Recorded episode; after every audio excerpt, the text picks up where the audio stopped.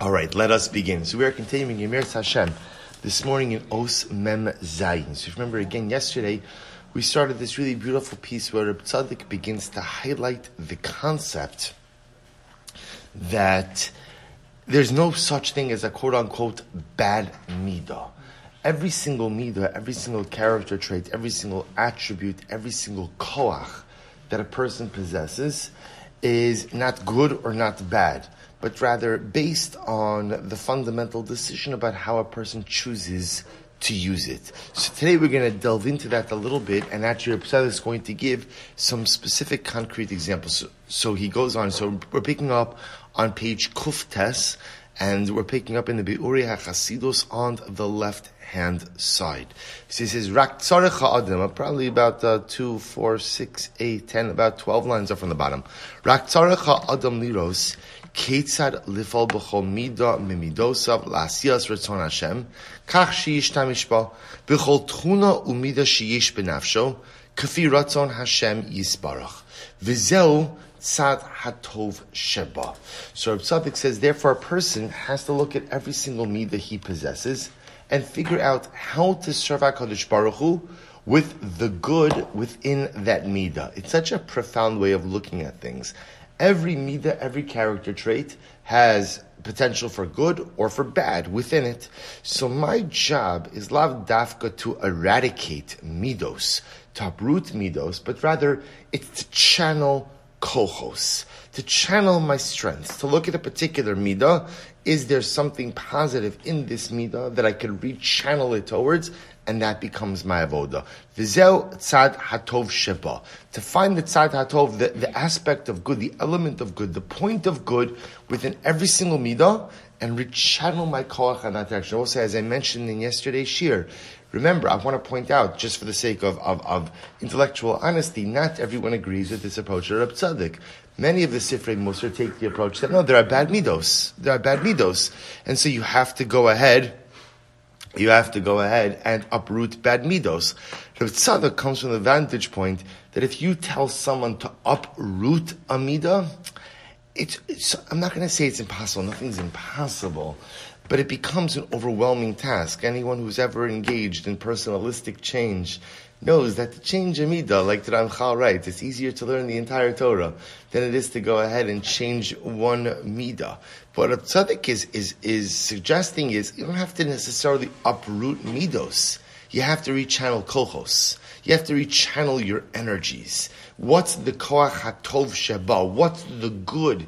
What's the good that you could find in any particular character trait or koach? and then utilize that. He gives examples. He says, Vim eno mishtamish nafsho Hashem. But if a person doesn't use his personalistic strengths in accordance with the will of Hashem, mashetiv o nota elav umoshcho. But instead, a person just allows themselves to be pulled after their nature, as gam hamidos tovos hatvuos bo him begeder midos ros. So remember, this works the opposite way also. The same way that if I have negative traits, negative characteristics, negative kochos, I have to find, in the words of Rab Tzadok, the tzad hatov sheba. I have to find the good application, the good use for my negative kochos, for my negative midos. So the converse is true as well. You could have something that is a positive trait, a positive koach, but if you don't actively channel it in the direction of HaKadosh Baruch Hu, it can become something negative. He'll give examples of this. He says, Kamosh Amru Chazal, both is very profound, Al Shaul HaMelech, King Shaul, Shene'enash Kimosh Shene'emar, Vayomas Shaul Ushloshes Banov. So remember, Shaul, not just Shaul, but Shaul and his three sons, die in the war against the Plishtim. Why did he die? So the Rab Tzadok writes, Ba'avor, the Navi tells us explicitly, Ba'avor harachmano sherichem al hanoshim ba'ataf shalamolik. Because remember again, Shaul was charged with destroying and wiping out Amalek, and instead he has compassion. He leaves the women, the livestock, v'kimosha amru chazal, shekomi shenasa rachaman b'makom b'komach sof shemidas page kof yod, kof shemidas adin pogas. Also listen to these words of chazal. The words of chazal is whoever becomes compassionate in a place, in a situation where you have to become cruel, Sof Shemidas Hadin Pogaspa. He will be judged harshly. So we'll say, let's talk about this story for just a moment. In the footnotes, in the footnotes, so they discuss this story. We're familiar with this story. Shaul is given the opportunity, is given the mandate to destroy Amalek. And what happens? What happens? Remember again, the, the Gemara Masechet Sota points out that Shaul made a kavachomer. Remember again, what was this kavachomer? He says we have a concept in the Torah called egla arufa, and egla arufa means if you go ahead and you find one dead person in between two cities, there's a whole process, right? The elders of the closest city come out, decapitated calf, the nachal, wash their hands. So Shaul says, how could I go in? I understand I have to wipe out the men. They're the combatants. But how could I wipe out the women, the children, the livestock? So he spared them. So he spared them. Then I both saying, now again, is compassion a good midah? Of course. Of course it's a good midah. But compassion is only a good midah if it's used in accordance with the ratzon, with the will of Hashem. If compassion is used against the directive of Hashem, then compassion becomes a terrible midah. So while it's true, while, while we certainly all emotionally understand what Shaul was saying, he was given a mandate. See, I both say, what this really comes down to is as follows. If, if you want to kind of drill down a little bit, which is what determines our moral compass, which, which is a very important question to ask ourselves because sometimes we don't necessarily realize the extent to which we are influenced, and understandably so, by the society around us, right? For example, if you look at the command that Hashem gave Shaul, or for that matter, the command that the Torah gives us towards Amalek. So today, what would you, what would they call that today? They'd call it genocide, right? Going in and wiping out an entire an entire nation, men, women, children, just genocide. It's genocide. And again, moral, immoral. Again, how you look at it, you say how immoral. I will say again. I, I and I, I, I I think it's normal, by the way. To, like Shaul's struggle with this is totally normal. The shaila just is what defines your code of morality. Is your code of morality, is my code of morality defined by what appears moral to me, what appears moral to society around me, which are generally very fluid principles, right? My morality is fluid, society's morality is fluid, or is morality decided by what HaKadosh Baruch Hu says is, is, is, moral? So we'll say, so what Reb Tzadok is saying is like this, every midah is useful if it's used in accordance with the Ratzon Hashem. But the moment ultimately, again, that my midah is not used in accordance with the Ratzon Hashem, so then even the, what we'll call objectively good midos, become fundamentally corrupted. So Rahmanis, compassion, empathy, sensitivity for the other, of course, we assume is a good midah. True, as long as it's used in accordance with the will of Hashem. But the moment it's used just in accordance with my own sensitivities, right, or, or my own hashkafas, or my own morality, that's when it can become corrupted. And I will say, it's a very difficult, the story with Shaul is a very, very difficult, a very difficult story because he absolutely meant well and was motivated by a sincere sense of compassion. But compassion is only good when it's used to carry out the Ratzon Hashem. But the moment that it's used to carry out my agenda and not God's agenda, is ultimately again even when the best of midos can become corrupted. So quote unquote negative traits can be positive when channeled to accomplish something productive in accordance with the will of Hashem, and positive traits could become corrupted ultimately again when used against the will of Hashem. He gives another example. He says, "Ukimokin amru chazal." We'll stop with this. Ukimokin amru chazal begin. what's another profound story. Sha'an visanuso shrabi Zechariah ben Avkolus.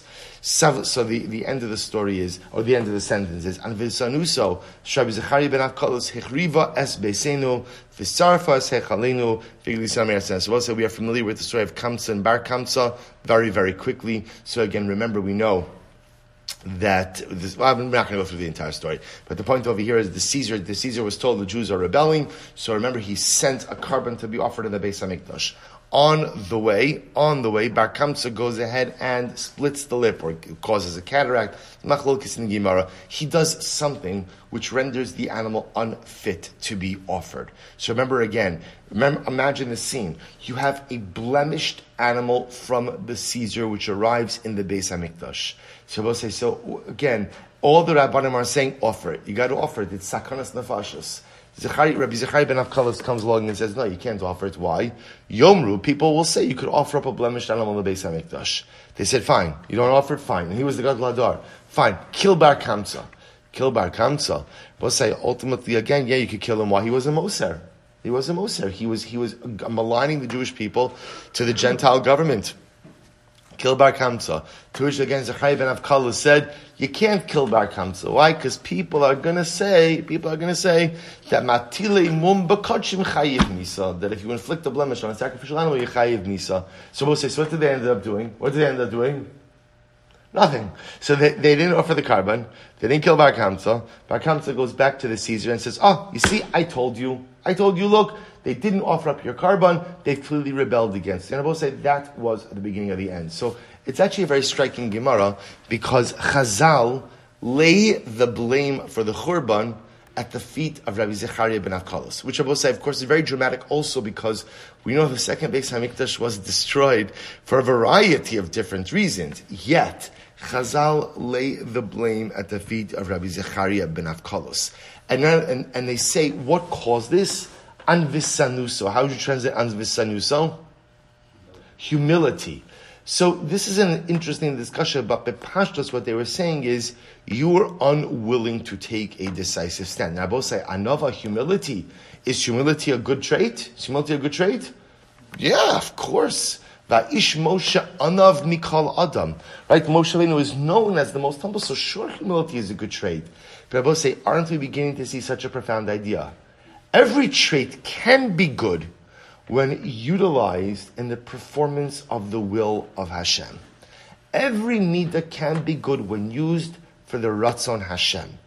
And even the greatest of midos can be corrupted, ultimately again when it goes counter to the will of Hashem. So humility is great. Humility is fantastic. Except humility is a terrible avera when the circumstance requires you to take a stand on something and you don't. That's when humility is detrimental.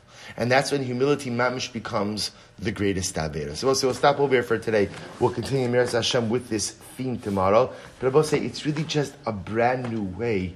It's also it's a brand new way of looking at a model of change. Because I think for many of us, the way we look at the process of change is I identify what's broken in me. I don't mean what's broken in someone else. That's that's that's always easy and fun to identify what's broken in someone else, right? What's what's broken and in a state of disrepair in me, and what do I kind of have to uproot and obliterate?